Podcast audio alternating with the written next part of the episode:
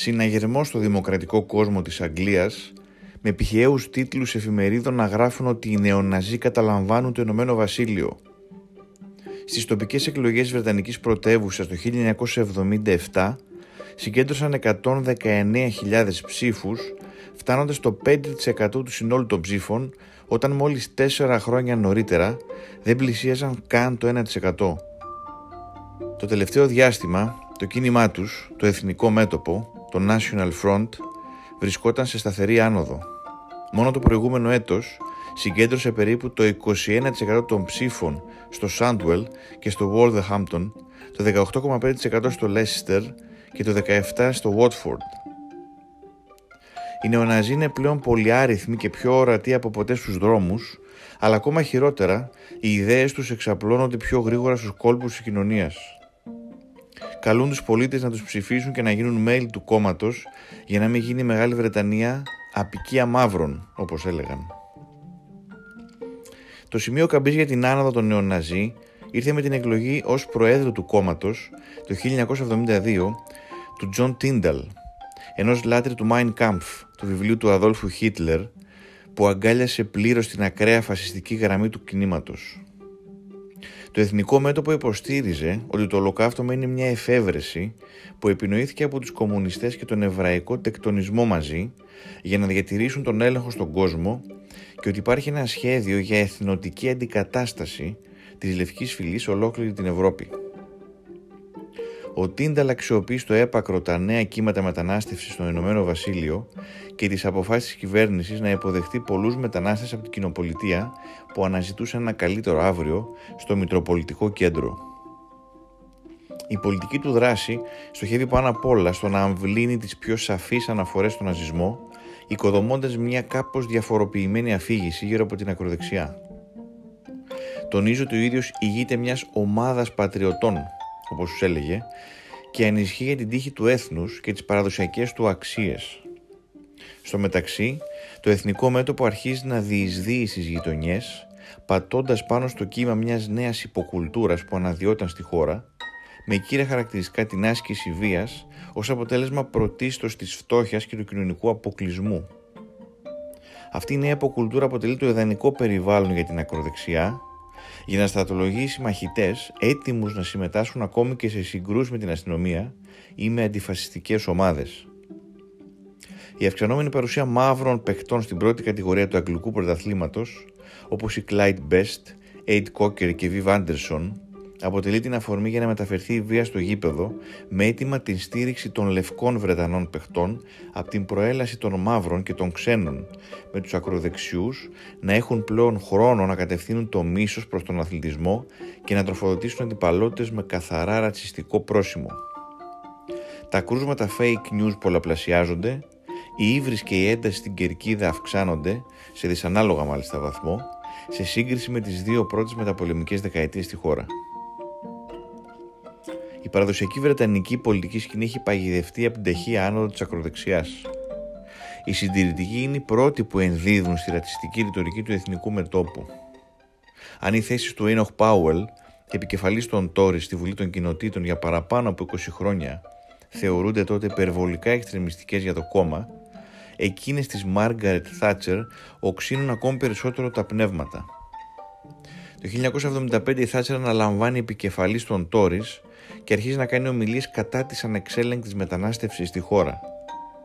Εν τω μεταξύ, η αποτυχία του Προέδρου των Εργατικών και Πρωθυπουργού, Χάρολντ Βίλσον, της κυβέρνησης με το πιο αριστερό πρόγραμμα στην ιστορία της χώρας, ανοίγει το πεδίο σε νέες, πιο ακραίες ιδέες, όπως αυτές του βουλευτή Μπομπ Μέλης, ο οποίος τον Μάιο του 1976 έδωσε ομιλία στο Κοινοβούλιο, στην οποία αντιτίθεται στο σχέδιο υποδοχής Ινδών προσφύγων που εκδιώθηκαν από το Μαλάουι και την Ουγκάντα. Το σκοτάδι του μίσους καλύπτει τον Βρετανικό ουρανό και ειδικά στα μεγάλα αστικά κέντρα το δηλητήριο της ακροδεξιάς απλώνεται όλο και περισσότερο, μολύνοντας ανθρώπους και συνειδήσεις.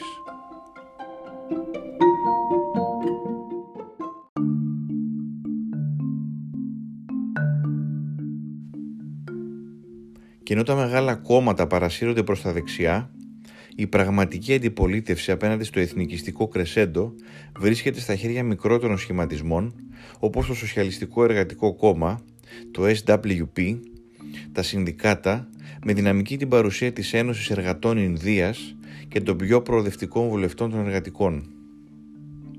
Τον Απρίλιο του 1977 το SWP οργάνωσε μια μεγάλη διαμαρτυρία ενάντια στην ακροδεξιά στο Wood Green, μια συνεχεία του Χάνιγκη στο Λονδίνο, έχοντας την αποφασιστική υποστήριξη πολλών νεαρών μελών του Εργατικού Κόμματος, ένας από τους οποίους ήταν τότε 27χρονο Τζέρεμι Κόρμπιν.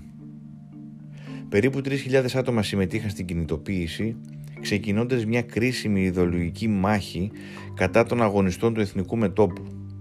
Μια μάχη που είχε και πολλές συγκρούσεις σώμα με σώμα σε περιοχές όπου προσπαθούσαν να διεισδύσουν οι νεοναζί. Ωστόσο το Wood Green είναι μόνο το ορεκτικό, αυτό που συμβαίνει τέσσερις μήνες αργότερα στο Λέβινσο, στο νοτιοανατολικό Λονδίνο, όταν 4.000 αντιφασίστες σταματούν την ναζιστική πορεία σε μια γειτονιά που ζει μεγάλος αριθμός μεταναστών από την Αφρική και την Καραϊβική.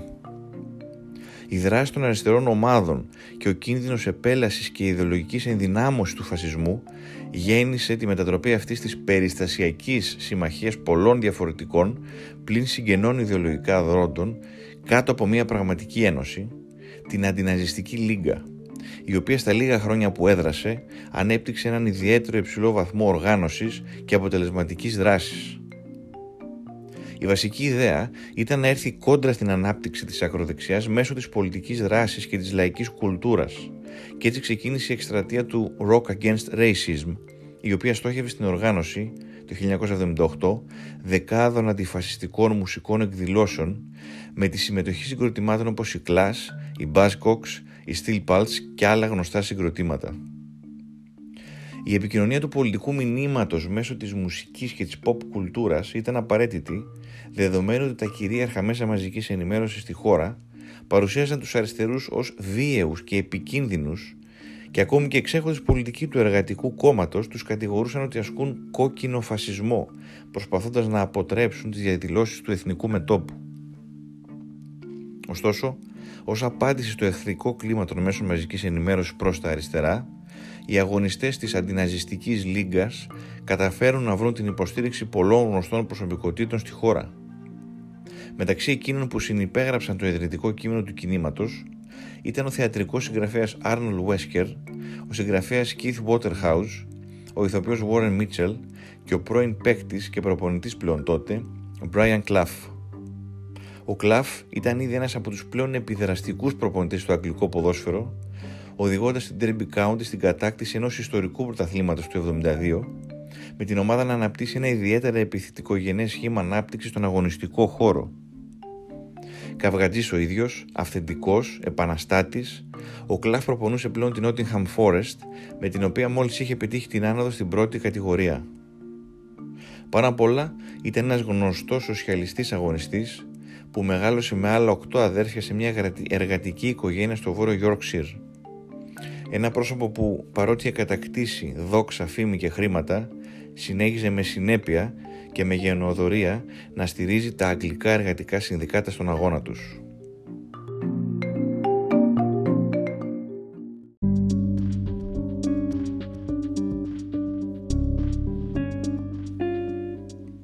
Η υπογραφή του Κλαφ στην ιδρυτική διακήρυξη της αντιναζιστικής λίγκας δεν θα μπορούσε να μην προκαλέσει αίσθηση.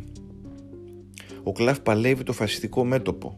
Ήταν ο τίτλος ενός αφιερώματος της Daily Mirror την επόμενη μέρα, με τον προπονητή της Forest να μην είναι μόνο σε αυτό και να ακολουθούν και άλλες προσωπικότητες του ποδοσφαίρου, όπως ο Terry Venables, προπονητής της Crystal Palace, θρύλος ως παίκτης των Chelsea Tottenham και QPR, μεγαλωμένος σε μια εργατική οικογένεια στο Βόρειο Λονδίνο, και ο Jack Charlton, προπονητής της Sheffield Wednesday στην τρίτη κατηγορία του Αγγλικού Πρωταθλήματος, με σπουδαία πορεία με τη Leeds και κυρίως με την Εθνική Αγγλίας, με την οποία κατέκτησε και το παγκόσμιο κύπελο του 66. Σε κάθε πόλη, σε κάθε εργοστάσιο, σε κάθε σχολείο και οικιστικό συγκρότημα, όπου και αν προσπαθούν να οργανωθούν, πρέπει να σταματήσουμε τους φασίστες, έλεγε ο Κλαφ. Η αντιφασιστική δράση στο ποδόσφαιρο είχε αρχίσει να παίρνει διαστάσεις και να επηρεάζει την ποδοσφαιρόφιλη αγγλική κοινωνία, σε μια κρίσιμη στροφή δεδομένη της διάδοσης των ακροδεξιών ιδεών μεταξύ οπαδών και φιλάθλων.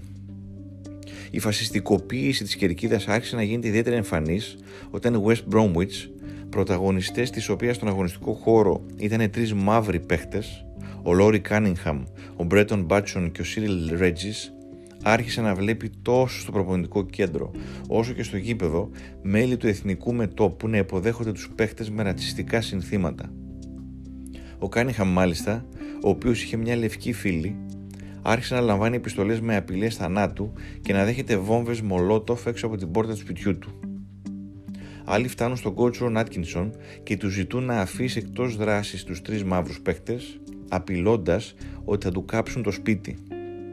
Γενικά, οι περισσότερες επιθέσεις και ύβρις προέρχονται από οπαδούς της Chelsea, της Millwall και της West Ham, με ομάδες κρούσης όπως οι Headhunters και οι Walkers, όπου είχαν διεισδύσει σε μεγάλο βαθμό μέλη του εθνικού μετόπου, να δρουν δυναμικά.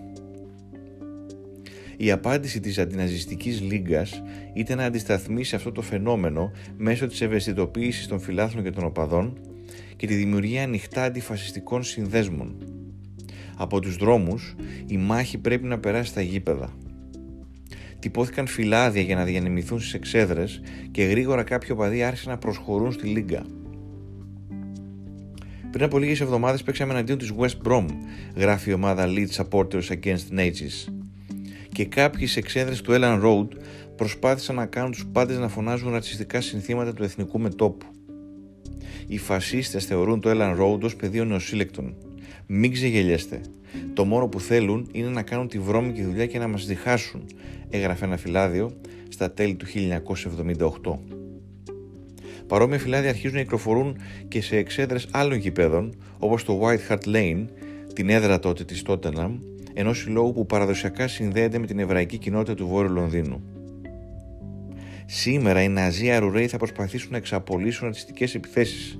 Δεν θα τους περάσει έγραφαν οι Spurs Against Nazis πριν από ένα χρόνο με την Nottingham Forest σε ένα παιχνίδι των δύο ομάδων. Θέλουμε το White Hart Lane να γίνει απαγορευμένη περιοχή για τους Ναζί. Αν ακούσετε κάποιον να ασκεί βία, μη στέκεστε εκεί και μην τον αγνοείτε.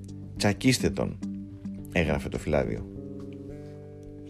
Ένα από τα πλέον ξεκάθαρα μανιφέστα ήταν εκείνο των Sky Blues Against the Nazis των οπαδών της Coventry οι νεοναζί του ποδοσφαίρου υιοθέτησαν την αρρωστημένη πρακτική να κοροϊδεύουν τους μαύρους παίχτες και να προσπαθήσουν να τους κρατήσουν εκτός παιχνιδιού, ανέφερε το φυλάδιο. Στον αγώνα με την Ipswich κατηγορηθήκαμε από κάποιους οπαδούς ότι βάλαμε την πολιτική στο ποδόσφαιρο. Μια μικρή ομάδα ναζί υποστηρικτών του εθνικού μετόπου το έχει ήδη κάνει, προσβάλλοντας μαύρους παίχτες. Θέλουμε να απολαμβάνουμε το ποδόσφαιρο και να στηρίζουμε όποιον παίχτη αγωνίζεται. Δεν μας νοιάζει το χρώμα του δέρματος, δεν θέλουμε οι ρατσιστικές πολιτικές και η βία του εθνικού μετόπου να χαλάνε την ποδοσφαιρική γιορτή στο Highfield Road, έγραφαν οι συγγραφείς του φυλαδίου. Όχι μόνο στην Αγγλία, αλλά και στον υπόλοιπο κόσμο, η πολιτική υπάρχει ήδη μέσα στο ποδόσφαιρο.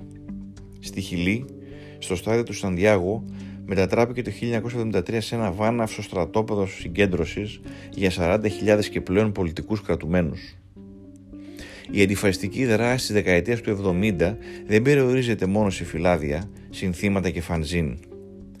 Οι Spurs Against the Nazis διοργανώνουν επίσης το Νοέμβριο του 1978 ένα τουρνουά ποδοσφαίρου 5x5 στο οποίο συμμετέχει και ο κωμικός Bill Oddie, πρωταγωνιστής της γνωστής εκπομπής The Goodies του BBC. Για πρώτη φορά, η αντιρατσιστική δράση μπαίνει οργανωμένα στον κόσμο του βρετανικού ποδοσφαίρου και στην pop κουλτούρα και βρίσκει πολλά ευήκοα ότα. Μέσα σε αυτό το περιβάλλον, το εθνικό μέτωπο αναγκάζεται να κινηθεί υποχωρητικά και το αφήγημά του αρχίζει να καταραίει. Το Μάιο του 1979, στις εθνικές εκλογές, η ακροδεξιά υπέστη βαριά ήττα και συρρήγνωση. Το εθνικό μέτωπο παρουσιάστηκε με το μεγαλύτερο αριθμό αποψηφίων στην ιστορία του, 303 παρακαλώ τον αριθμό, πεπισμένο ότι θα μπορούσε να εκλέξει αρκετούς βουλευτές στη Βουλή των Κοινοτήτων, αλλά τελικά έλαβε μόλις το 0,6% της ψήφου. Το κόμμα χωρίζεται στα δύο, ξεκινούν εσωκομματικές συγκρούσεις μεταξύ της ομάδας του John Tyndall και εκείνης του Martin Webster, ο οποίος είναι επί της ουσίας ο πραγματικός υποστηρικτής της στρατηγικής διείσδυσης της ακροδεξιάς στο ποδόσφαιρο. Τον Οκτώβριο του ίδιου έτους, ο Τίνταλ απαιτεί την αποβολή του Webster από το κόμμα μετά από ένα υποτιθέμενο ομοφιλοφιλικό σκάνδαλο που εμπλέκει τον αντίπαλό του, αλλά η πρότασή του απορρίπτεται και έτσι στις αρχές του 1980 παρετείται και δημιουργεί ένα δικό του κίνημα.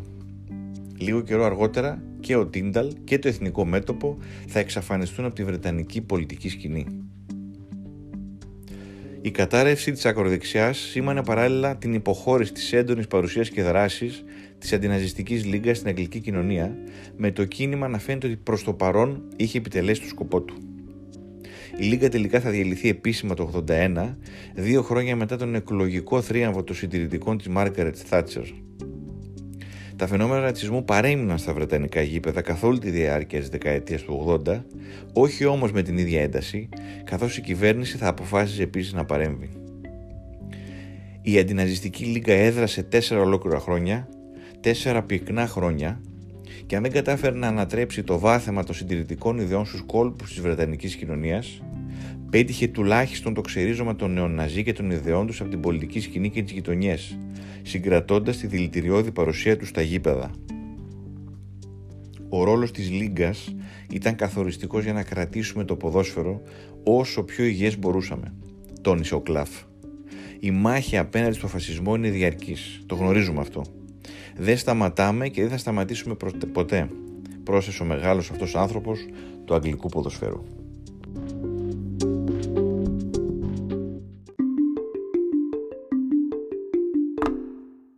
Ήταν το podcast της Ρόζα, Πελότα Λίμπρε, με τον Διεγκύτο.